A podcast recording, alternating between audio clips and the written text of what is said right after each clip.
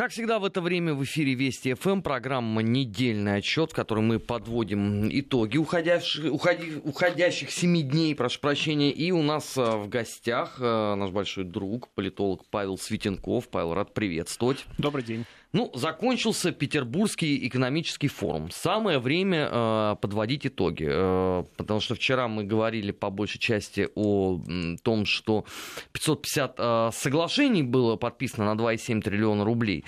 Что еще запомнилось? Ну, запомнилась, на самом деле, смешная подробность. Похоже, лидеры стран Западной Европы, они побежали жаловаться Путину на плохого Трампа в связи с тем, что Америка излишне эгоистично преследует свои интересы.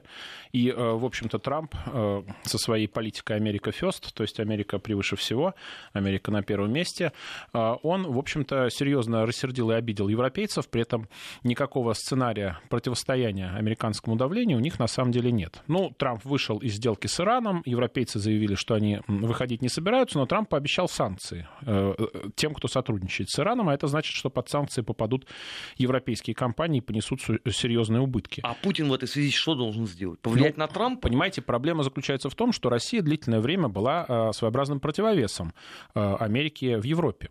Но в 2014 году все связи между европейцами и Россией, в сущности, ну не все связи, но очень многие оказались разорванными.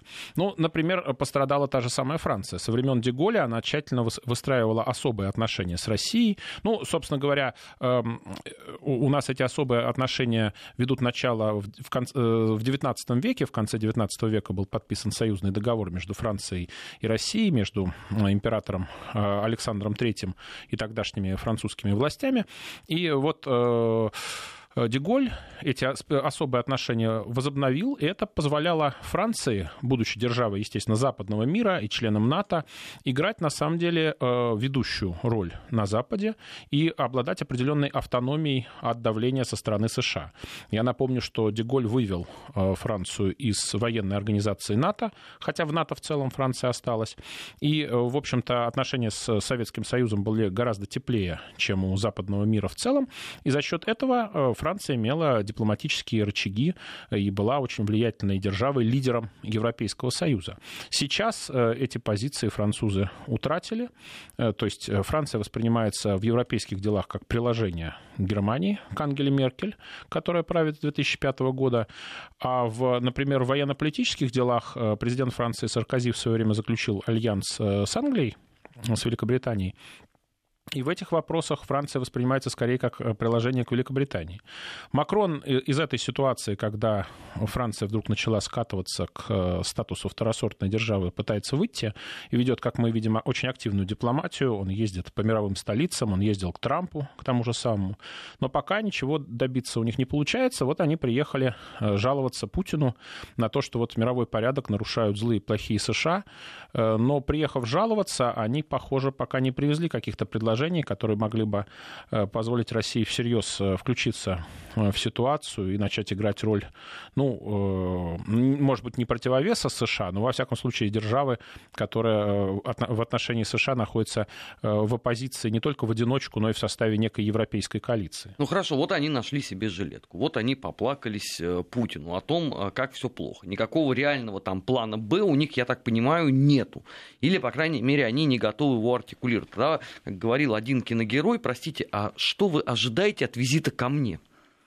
Я думаю, они ожидали, как всегда, каких-нибудь односторонних уступок, э, что они вот пожалуются Путину, Путин, значит, им в ответ чего-нибудь подарит, э, что позволит им э, усилить свои позиции перед лицом США.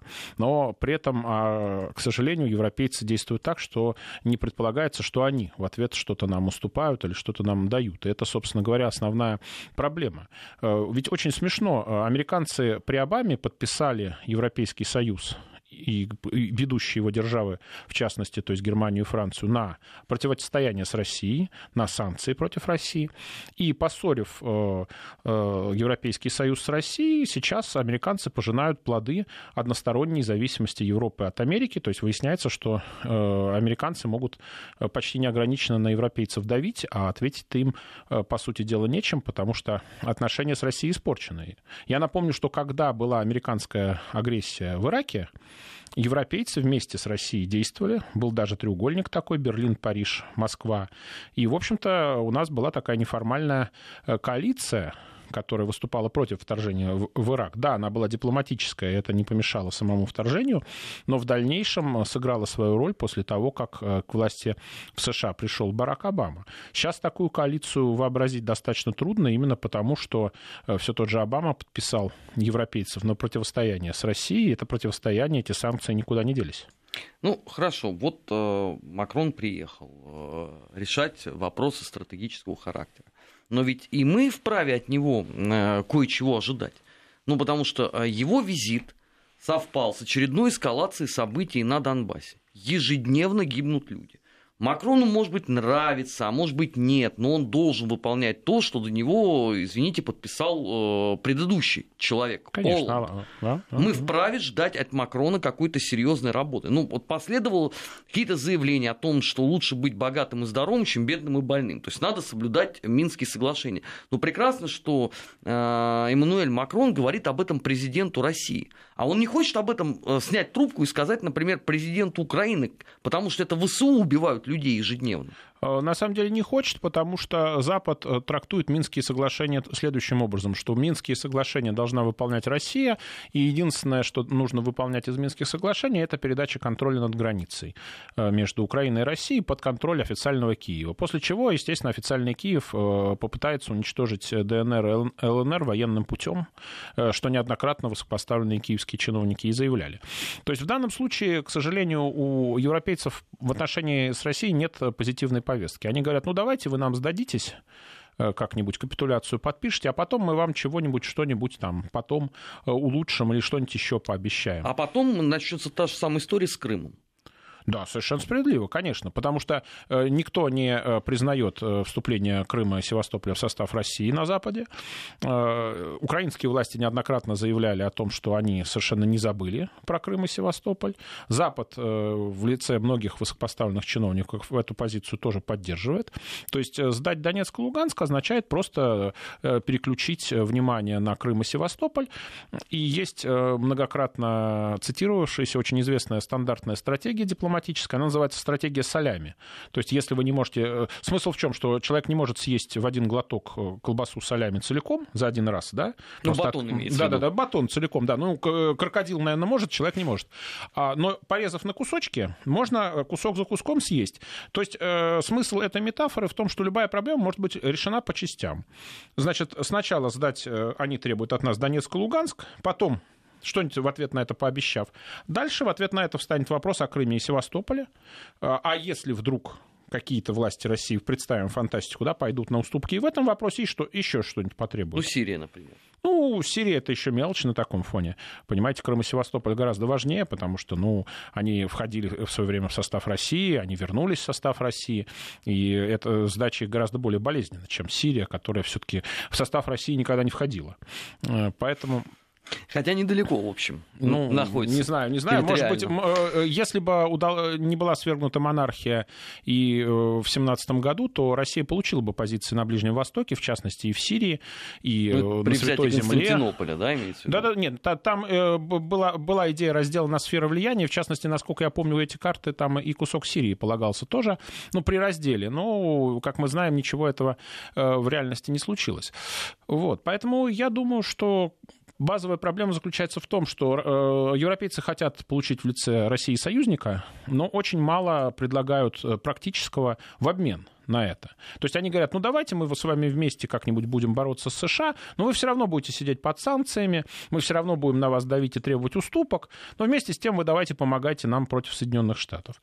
Я думаю, что Россия эту логику не примет, потому что она нам банально невыгодна. Вот э, логика строительства Северного потока, которые сейчас строят вопреки США э, при поддержке Германии, да, она разумная в том смысле, что Германии нужен газ, независимый от Соединенных Штатов, потому что немцы понимают, что если э, Северного потока не будет, они попадут в энергетическую зависимость от США. И это уже в открытую говорится, что американцы хотят в Европу свой собственный газ продавать. А в три не... раза дороже. Да ради бога. Э, но это не только деньги, понимаете, это не только финансовый вопрос, это вопросы геополитики, потому что если Европа становится еще и энергетически зависимой от США, то американский прессинг еще больше усиливается, а он и так э, достаточно значимый. Европа и вообще коллективный э, Запад на этой неделе постарался сделать все возможное, чтобы эффект от Петербургского экономического форума в средствах массовой информации свести просто к нулю.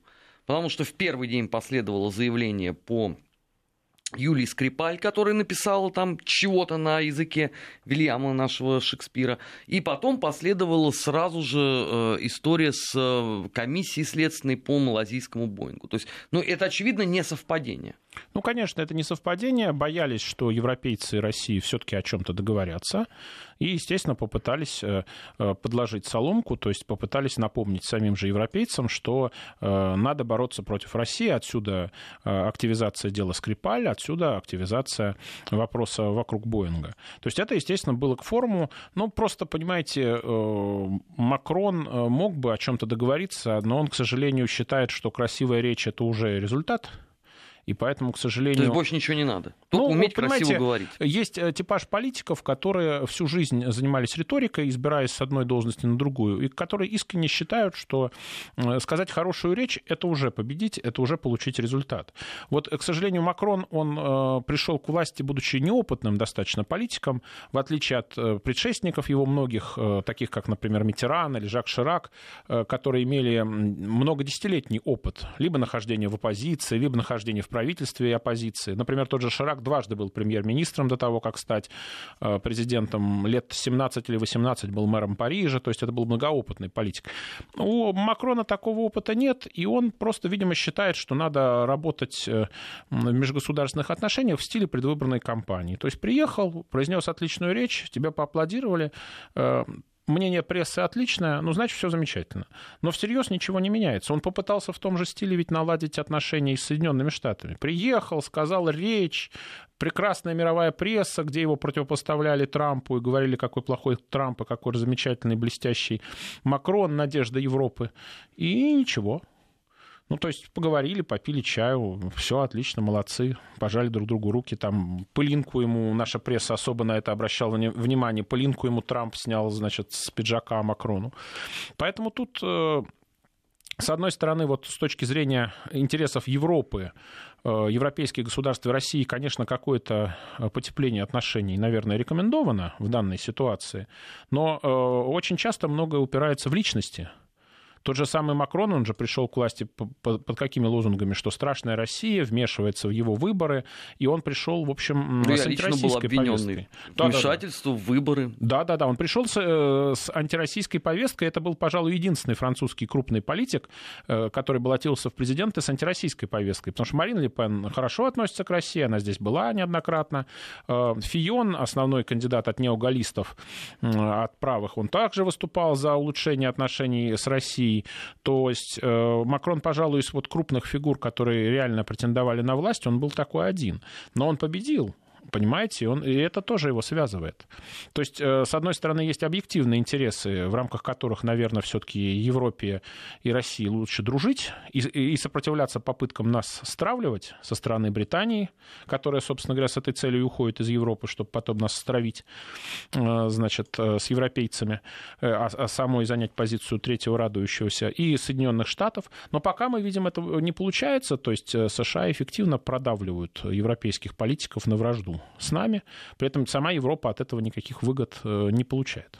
Ну, сами Соединенные Штаты, так я, посмотрев э, печать, постарались, ну, по сути, проигнорировать Петербургский экономический форум. То есть, дескать, есть гораздо более для них э, важные вопросы. Ну, это, например, там Великобритания хочет якобы выйти из ЕС, но при этом э, участвовать в выборах. Тут Трамп э, с Ираном, с этим ультиматумом, который невыполним, в принципе, растут цены на нефть. Ну, то есть, гораздо больше для них э, событий, чем обсуждать какой-то там, вот, с их точки зрения, не очень нужный петербургский экономический Но форум. нужно учитывать, что американское общественное мнение вообще по традиции зациклено на внутреннюю повестку. Это раз. Во-вторых, для них очень важен а для нас гораздо менее важен Азиатско-Тихоокеанский регион. Поэтому все затмил скандал вокруг э, решения Трампа отменить встречу с Ким Чен Ыном. Да, вот, кстати, Трамп, ну, поскольку Северная Корея стала так похамливать Соединенным Штатам, Трамп заявил, что отменяет встречу причем письмо было выражено в таком издевательском тоне, что э, Трамп просит учесть, что у Америки есть э, ядерное оружие, и не дай бог э, принять решение о его применении. Ну, так вот, э, в вопросительном духе, в таком э, с, не, э, молит, в молитвенном тоне елейном, в общем-то, была высказана угроза. После этого э, внезапно состоялась встреча северокорейского лидера Ким Чен Ына и южнокорейского президента, и пошла информация, что встреча в Сингапуре, которая ожидалась, встреча Трампа и Ким Чен Ына все-таки э, очень даже может быть. Во всяком случае, американская группа, которая должна готовить эту встречу, она будто бы в Сингапур вылетает. естественно, американское общественное мнение на эту тему очень сильно обращает внимание, потому что если будет встреча, если будут достигнуты договоренности о денуклеаризации э, Корейского полуострова, это будет очень существенным успехом Трампа. Он сможет сказать, что куча предыдущих администраций ничего не сделала, я пришел за год, все решил. Да, то есть это будет огромный успех, если это ему удастся пробить. Они сейчас именно ядерное разоружение Северной Кореи пробивают, они пробивают мирный процесс на э, Корейском полуострове и так далее. Если все это произойдет, это будет очень существенным коммерческим успехом. И, естественно, поэтому, поэтому они не смотрят на Петербургский форум. А, они по Петербургскому форуму все, что нужно, сделали. Попытались, э, вот опять письмо Скрипаль вбросить, попытались вбросить тему Боинга. То есть они э, сделали нужные ходы для того, чтобы напомнить европейцам, что с Россией не надо дружить, а с Россией надо ссориться.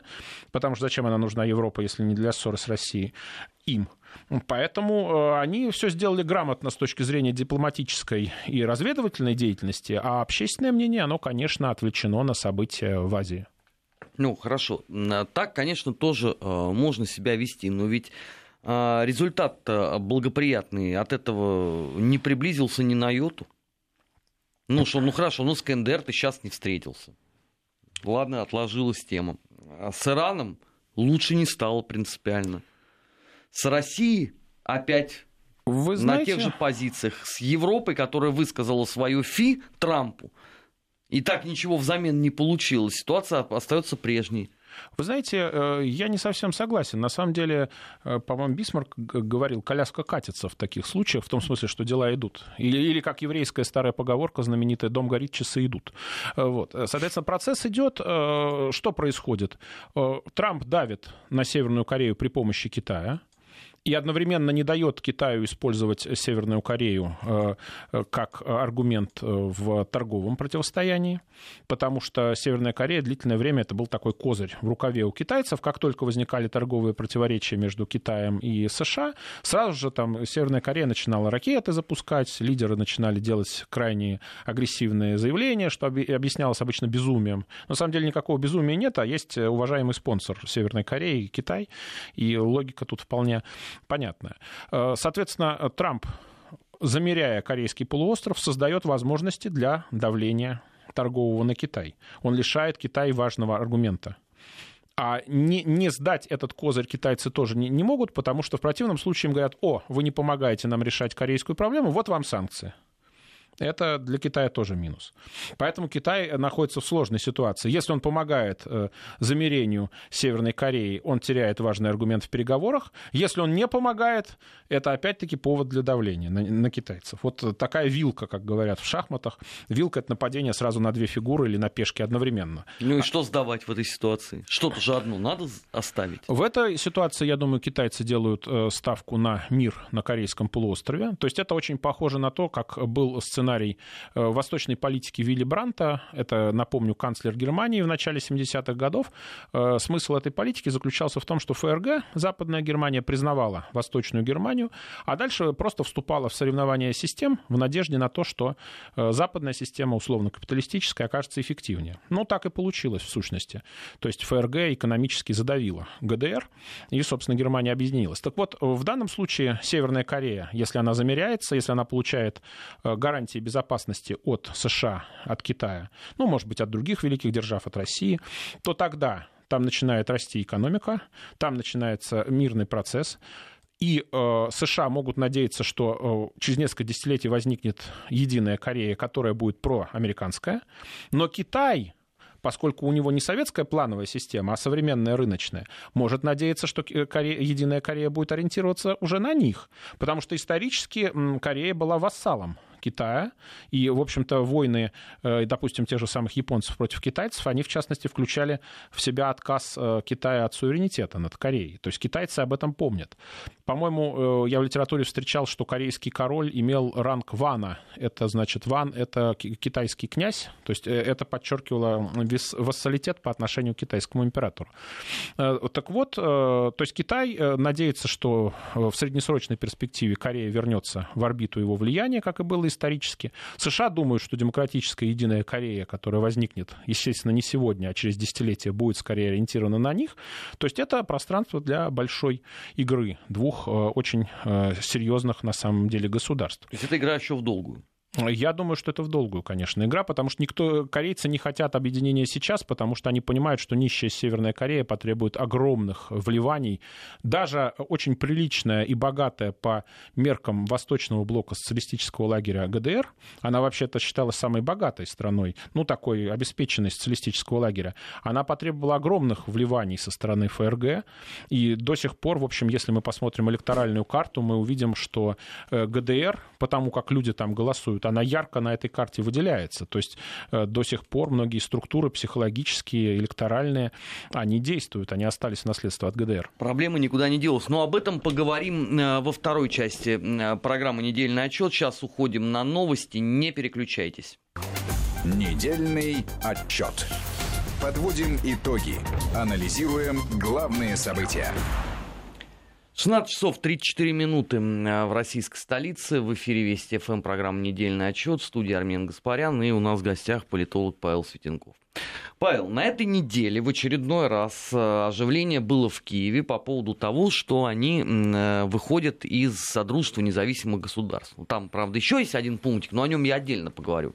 Но при внимательном изучении выяснилось, что там не совсем все так просто. Потому что, с одной стороны, Украина действительно является соучредителем СНГ, а с другой стороны, она в нем не состоит, потому что, насколько я понимаю, Верховная Рада в свое время не удосужилась что-то ратифицировать. Э, там достаточно смешная ситуация, связанная со статусом Украины э, в СНГ, потому что Украина в свое время подписала соглашение об учреждении СНГ, и в этом э, качестве она является государством-учредителем СНГ, но при этом не ратифицировала устав СНГ, поэтому она не стала государством-членом СНГ. При этом Украина да, там. председательствовала в СНГ, не будучи членом СНГ, ради вот ее такой вот специфической роли на постсоветском пространстве, пространстве. Сейчас э, украинское руководство стремится разорвать вообще все связи с Россией, и президент Порошенко подписал указ о выходе Украины, э, Украины из ряда соглашений в рамках СНГ. Правда, сами соглашения эти не названы, потому что список этих соглашений засекречен. На сайте украинского президента пока что, насколько вот я посмотрел, есть сам указ есть, он не секретный, а вот из каких э, конкретно договоров выходит Украина из соглашений пока не очевидно. Соответственно, ну, проблема достаточно большая, связано с тем, что Украина рвет связи с СНГ и при этом пока что не вступает, естественно, в Европейский Союз, потому что э, э, Европейский Союз сам по себе находится в кризисе, и сейчас его лидеры думают о том, как же его реорганизовать, э, чтобы он все-таки представлял из себя фактор мировой политики, потому что как экономическая сила Европейский Союз это огромная такая, можно сказать, в кавычках, экономическая супердержава, а вот в политическом смысле европейцы европейцев, именно как Европейского Союза, все-таки у них не достает, что прекрасно видно на примере кризиса в отношениях Европы и США по вопросу Ирана. Ну, то есть э, США вышли из сделки с Ираном ядерной, заявили, что введут санкции против тех, кто с Ираном сотрудничает. Э, европейцы обиделись. Казалось бы, что дальше? Ну, вот пока просто обиделись и пожаловались Путину. Ну, я надеюсь, Путин, там, не знаю, их немного утешил в связи с этим, но э, понятно, что это не есть политика. Поэтому для меня в поведении Украины, она, конечно, имеет право выходить из СНГ как государство, пусть и созданное усилиями в свое время Ленина и его окружения, но, тем не менее, э, э, очень отличается это поведение от поведения, например, Британии, которая выходит из Европейского Союза. Перед выходом из ЕС Британия все-таки провела референдум в Шотландии по вопросу о независимости, и шотландцам пообещали, что если э, и сторонники независимости победят, значит, Шотландия станет независимым государством. Когда э, удалось все-таки этот референдум выиграть, и Шотландия осталась в составе Британии, уже провели другой референдум, в ходе которого народ проголосовал за выход из Европейского Союза. Тем самым мы видим, что Британия и территориальную целостность сохранила, и э, из Европейского Союза выходит, хотя еще не вышла. Украина пошла совершенно другим путем, никаких референдумов нигде проводить не стали. Как мы помним, Донецк и Луганск попытались подавить силы, и мы в итоге видим, что на территории Украины э, конфликт, мы видим, что Украина превратилась в самую э, бедную страну Европы, что было немыслимо еще каких-то 10 лет назад. И мы видим, что, в общем-то, эта держава, находящаяся в полуразобранном состоянии, и с политической точки зрения, и с экономической, еще и рвет э, связи с СНГ. То есть э, в этом смысле Украина это такая антибритания. То есть делают все наоборот по сравнению с британцами и постоянно, к сожалению, ну или к счастью, проигрывают.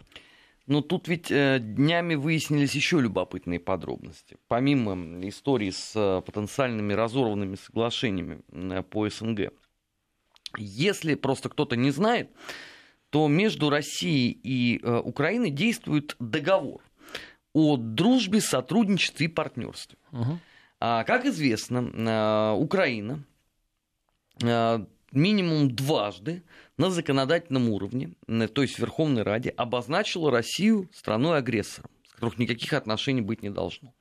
Но если до 1 октября всего года Рада не удосужится разорвать действие вот того самого договора о дружбе, сотрудничестве и партнерстве с Россией, то с апреля 2019 он автоматически пролонгируется еще на 10 лет. Но интересно, что вот э, в куче вот этих новостей по поводу того, что мы гордые такие, мы выходим из СНГ, ни один человек из украинских политиков не вспомнил про этот договор. Нет, они вспоминают систематически, но там проблема с этим договором какая? Что в этом договоре Россия э, признала территориальную целостность Украины. Правда, признала в таких формулировках, которые, насколько я понимаю, могут э, допускать двойное толкование. То есть не совсем понятно, признала с Крымом и Севастополем в составе Украины или без. Ну, там такая формулировка, что э, украинцы могли считать одно, российская сторона могла считать другое. Бывают, дипломаты иногда хитрят. Соответственно, если Украина отказывается от этого договора, исчезает, в частности, и признание территориальной целостности, а, а, а это единственный аргумент, на основании которого Украина может претендовать на Крым и Севастополь. Крым и Севастополь, как известно, были завоеваны э, Российской империи. Они э, попали в состав Российской империи на основании мирного договора между Осман, Османской империей, блистательной портой, как ее тогда называли в Европе, и Российской империей. Э, в 1954 году Крым Украине подарил Хрущев. Э, подарил весьма, э, этот подарок весьма скользкий, с юридической точки зрения оформления этого под вопросом. Э, соответственно, вот этот вот договор, был единственной зацепкой украинских властей, юридической, обосновывающей, что Крым и Севастополь все-таки часть России. Ой, прошу прощения, часть Украины. При этом э, еще замечу, замечу очень важную подробность. Э, когда Крым и Севастополь вернулись в состав России, европейцы очень часто нас обвиняли в том, что мы нарушили послевоенные границы Европы. И это страшное, соглашение 75 -го и это страшное преступление. Проблема заключается в том, что э, вообще-то именно передача Крыма и, Крыма и Севастополя в состав Украины нарушает послевоенные границы Европы, потому что по состоянию на 45 год, а это именно и есть завершение войны, согласитесь, тут точно 45 год, э, ну, можно сказать, что война окончательно завершилась победой над Японией, но это все равно 45 год, да?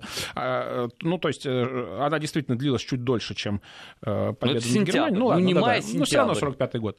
Так вот, а Украина по состоянию на уже 45 год, она вообще-то была членом ООН. Это вообще единственный пример в мировой истории, когда части одного одного государства, Украина и Белоруссия, были напрямую членами ООН. Обычно в ООН входят только суверенные государства, никакие э, в субъекты федерации не могут входить, никакие подмандатные территории, никакие владения, там самоуправляющиеся колонии. Много есть разновидностей э, не совсем независимых государств, но э, в ООН входят только суверенные государства. Исключения вот были Украина и Белоруссия. То есть Украина, уже будучи членом ООН, вообще-то забрала себе два ну, на данный момент два российских региона, и это как раз и есть, между прочим, нарушение э, послевоенных границ. И единственная зацепка, которая у них есть, насколько я понимаю, юридическая, которая хоть как-то обосновывает пребывание э, Крыма Севастополя в составе Украины и претензии Украины на этой территории, это вот этот вот договор. Ну тогда это абсурд, потому что ну, они же не могут параллельно существовать. Договор о дружбе, сотрудничестве и так далее с Россией, которая у тебя же в других документах обозначена э, страной-агрессором. Вы знаете, э, политика такое дело, что абсолютно противоречащие друг другу вещи с логической точки зрения могут существовать одновременно и прекрасно себя чувствовать. Известно, что в 1939 1939 году, когда Германия напала на Польшу, Франция и Англия объявили Германии войну, то есть с юридической точки зрения началась война, но при этом никакой войны не вели. Это, но по-моему, она называлась странная война. Странная война, да, э, но э, юридически она была. Э, вот она была или ее не было? А понятно, почему ее не было. Ждали нападения Гитлера на СССР. Вместо этого Гитлер все-таки предпочел сначала напасть на Францию, ее оккупировать. Ну, раз все равно же война была, юридически война была, ну вот он и напал на Францию. Соответственно, понимаете, в политике бывают ситуации, когда логически невозможные вещи вещи, противоречащие друг другу, тем не менее, одновременно существуют. Поэтому они одновременно будут с нами дружить, э, ну, пытаются по этому договору, одновременно они разрывают с нами связи, одновременно они идут в Европу, одновременно они будут пытаться еще и денег с нас каких-нибудь получить. Но это если повезет. называется. Это не шизофрения, это попытка, знаете, вот такого какого-нибудь небольшого э, животного, вроде белки, знаете, и тут орех, э, э, значит, съесть, и там орех съесть, и туда побежать, и сюда побежать. Это, конечно, не очень умное поведение, но история дает примеры подобного поведения. Ну вот Украина ведет себя примерно так. А, в эфире Вести ФМ программа «Недельный отчет». А, у нас в гостях политолог а, Павел Светенков. Мы сейчас должны будем уйти на новости погоды и сразу после этого продолжим подводить итоги последних семи дней. Не переключайтесь. Недельный отчет. Подводим итоги. Анализируем главные события. 16 часов 47 минут в Москве. Программа «Недельный отчет». У нас э, в гостях э, политолог э, Павел Светенков. На этой неделе в очередной раз заговорили о том, что а где, собственно, анонсированная самим Трампом встреча с Путиным? Вот он же в марте сказал, что вот-вот, вот уже скоро, вот мы встретимся, нам надо налаживать взаимоотношения. 7 мая Дональд Трамп поздравил президента России с избранием. Нынче у нас какое? 27 мая, то есть прошло еще 20 прошло дней. 20 дней. Да, а что-то там никаких телодвижений нет, и вроде как э, уже там и даже американская печать об этом не вспоминает. Ну, вы знаете, базовая проблема в следующем. Трамп э, достаточно последовательный человек. Он обещал, э, что Россия будет его уважать, и Путин его будет уважать в ходе избирательной кампании. И я думаю, что он не врет, когда говорит, что хотел бы встретиться с Путиным. Но его э, внутриполитические обстоятельства таковы, что по теме связей с Россией, вот это сговор, collusion, по-английски слово сговор, э, его очень сильно бьют Хотя никаких доказательств сговора команды Трампа с э, Россией нам не предъявлено. Ну, там какие-то доказательства. Кто-то из команды Трампа работал на Януковича, а мы тут при чем? А, э, очень просто. Э, команда следователя Мюллера, который ведет это расследование, значит, он называется спецпрокурор, она написала, что Янукович это пророссийский президент Украины, и, собственно, поэтому Россия тоже в этом виновата. Достаточно То есть такая просто... схема. Ну, достаточно, там, я не знаю, там, я не знаю, погладили кошечку, пишем, что это кошечка пророссийская, и это все объясняет. Э, то есть э, Трамп сейчас пытается на внутриполитическом своем рынке решить очень важную проблему. В ноябре будут промежуточные выборы в Конгресс.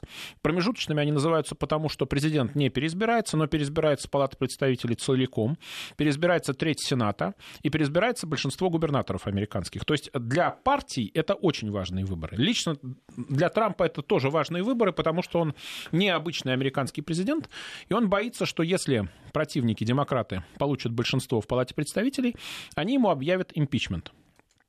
По закону простое большинство нужно в Палате представителей, чтобы объявить импичмент, а дальше Сенат, выступая, это верхняя палата Конгресса, в роли своеобразного суда присяжных, э, он должен двумя третями решить вопрос, надо отстранять президента от должности или не надо. И тут все демократы, естественно, проголосуют за отстранение, а и какая-то часть республиканцев тоже может отшатнуться на сторону э, противников Трампа в надежде, что его сменит скучный, консервативный, предсказуемый Пенс, вице-президент. Соответственно, для Трампа сейчас э, закрытие вот этого расследования о коллюжен, о сговоре, это вопрос политического выживания. Потому что, в принципе, у него хорошие результаты экономического управления, экономика развивается, безработица на самом низком уровне, в том числе среди меньшинств, среди чернокожих и среди латиноамериканцев. То есть Трамп может говорить, э, демократы, Обама, предыдущая администрация ничего для чернокожих не делали, а я делаю. То есть он может сказать, эти болтовней занимаются, а я молодец у него не так уж плохо с точки зрения экономики, скорее хорошо. Хотя сверхуспеха нет, там 4% э, э, ВВП прибавки в год у него пока не получается. Но, но 3 у него есть. Для да, американской есть, экономики это, это не она слабый очень, Она очень большая, да, поэтому это хороший показатель. Низкая безработица, успехи э, во внешней политике, в основном на корейском направлении. Мы видим, что все-таки, видимо, встреча, скорее всего, состоится с Ким Чен Ыном. если они действительно достигнут договоренности о де не, не, ну, господи, короче говоря, о ликвидации э, северокорейского ядерного оружия, то это будет очень большим прорывом и успехом. То есть, в принципе, у него все неплохо, за исключением вот этого коллюжен, сговора с Россией. Поэтому э, он сейчас тратит все усилия на то, чтобы закрыть это расследование со стороны спецсоветника Мюллера, чтобы Мюллер признал, что никакого, никаких связей Трампа с Россией не было, никакого, никаких коллюжен не было, а это значит, что э, Трамп э, тогда будет идти на выборы как победитель. И есть шанс, что республиканцы сохранят большинство в обеих палатах Конгресса, и тогда у него все хорошо. У него как минимум два, два следующих года пройдут нормально, до, до перевыборов. А до перевыборов, если он дожмет тему Ирана, э, если э, он, он может еще много чего сделать и э, может и переизбраться. Сейчас очень важный момент. Социологические службы фиксируют, что рейтинги республиканской демократической партии сравнялись. Демократическая партия весь год лидировала и считалось, что она в легкую выиграет выборы в Конгресс. Сейчас это уже не очевидно, республиканцы чуточку опережают. Пока только чуточку. Но тренд позитивный очевиден. Соответственно, с учетом того, что Трамп пытается закрыть расследование о сговоре, ну, естественно, он будет бегать от любых встреч с Путиным. Потому что неважно, о чем они договорятся, даже если э, вся встреча пройдет под э, э, камерами, да, каждый вздох будет записан, каждое рукопожатие, его все равно скажут, ага, шпион, сговор, вот он сговор, он Путину руку жал. Это ли не доказательство сговора? Поэтому Трамп вынужден сейчас э, отношения с Россией притормозить. Лю, э, любые попытки улучшения отношений с Россией в данной ситуации будут рассматриваться как сговор, как доказательство. Э, то есть, э, а, значит, э, надо продолжать расследование, надо там вызывать, может быть, не самого Трампа, но его помощников на допросы. Расскажите, как Трамп жал руку Путину, как крепко они жали руки, там, что они обсуждали. Там, понимаете, кучу возможностей для... Это, грубо говоря, встреча с Путиным для него сейчас это как плеснуть керосина в костер. Но они не устали еще за эти два года от этой безостановочной шизофрении. Всюду русский след, всюду русские пропагандисты, эксперты, хай хакеры, Нет. нелегалы, я не знаю, кто еще. Вы знаете, я думаю, моя версия, я считаю, что это правильная версия, э, что приход к власти Трампа во многом был вызван э, фракционным расколом в демократической партии. Те люди, которые стояли за Обамой, как мы уже сейчас видим, это видно, люди в спецслужбах, э, они считали, что допустить к власти Клинтон значит проиграть. Но она пришла на 8 лет, она очень сильно индоктринированная идеологически дама, она пришла со своими этими борцами за, за женское равноправие, наверное, борчихами надо называть или борцухами. Тут специально, значит, э, слова пытаются менять, называются феминитивы. Э, значит, она бы пришла с этими э, дамами к власти, и, скорее всего, она пришла бы на 8 лет, и фракция Обамы проиграла. А Обама ведь в 2008 году, для него главная сложность составляла именно Хиллари Клинтон победить, когда он к власти шел, а не Маккейна. Маккейн ему практически сразу сдался, стал его союзником, до сих пор ключевой союзник Обамы в республиканской партии, это именно Маккейн. Он все время занимает трамповскую позицию, но зато э, фактически поддерживает э, всех врагов. Они решили дать дорогу Трампу к власти в надежде, что следующие четыре года они его будут безостановочно травить, выборы он проиграет, и в итоге в 2020 году условная обамовская фракция назначит своего кандидата, который придет в Белый дом на 8 лет. Я думаю, замысел был такой. Поэтому они, естественно, хотят его травить безостановочно. Чтобы вне зависимости от того, будет импичмент, не будет импичмент, им важно полностью изгадить его репутацию. А потом обществу как выводить из состояния от этого вечного психоза? А дальше они просто найдут кандидатуру, похожую на Обаму, какого-нибудь э, нового Макрона. Если а, а, Макрон это э, французский Обама, вот найдут американского Макрона, да, так э, история развивается по спирали, который будет прекрасным оратором, который скажет, сейчас я объединю общество, который скажет, вот не нужны нам эти споры времен Трампа, там Трамп всех разъединил, стравил, вот приходит человек, который всех объединит, и все будет замечательно. А на международной арене? А на международной арене, понимаете, они настолько сильны, что им, в общем, плевать на данный момент, на то, что происходит. Вы же не забывайте, обвиняют Россию в сговоре, и что Россия подорвала шансы Клинтона на избрание. Но вообще-то э, э, рейтинг Клинтон резко упал. Э, почему? Потому что за 11 дней до выборов директор ФБР, американская контрразведка, открыл расследование против Клинтон по вопросу ее электронной почты. То есть директор ФБР это тоже наш человек? Ну, тот самый Коми, который сейчас является одним из главных противников и критиков Трампа, это он открыл расследование против Хиллари Клинтон, что привело к обвалу рейтингов. И он, он же закрыл э, это расследование за пару дней до выборов, что было воспринято избирателями Трампа как вызов. То есть все решили, что там коррупционная составляющая, что на ФБР давят. И э, это э, отмобилизовало избирателей Трампа, они пришли, проголосовали за Трампа. То есть, как ни странно, ФБР-то оно гораздо более содействовало избранию Трампа в президенты, чем Россия. Потому что Россию обвиняют в том, что были украдены эти клинтоновские e-mail и были слиты. Но даже при этих обстоятельствах Клинтон лидировала, причем с большим запасом. Именно расследование ФБР убило ее рейтинг. Это сразу было видно. После чего, ну, выяснилось, Трамп ее всю дорогу атаковал, говорил, что она э, крукет Хиллари, ну, то есть, как это, плутовка, наверное, Хиллари, как это перевести, что она э, ведет себя неадекватно, она должна быть под, под расследованием. Э, сторонники Клинтон это все от, отвергали, говорили, что Трамп сумасшедший и дурак.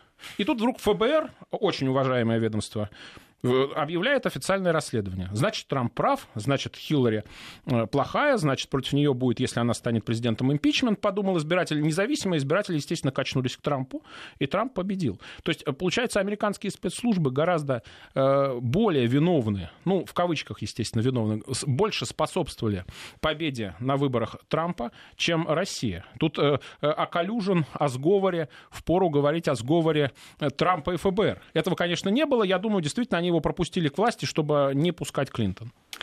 Спасибо. Это Спасибо была программа «Недельный отчет». У нас а, в гостях был известный политолог российский Павел Светенков. А, сейчас мы а, уходим на новости. В следующем часе у нас программа «Наш 20 век», поэтому не переключайтесь, оставайтесь в эфире Вести ФМ.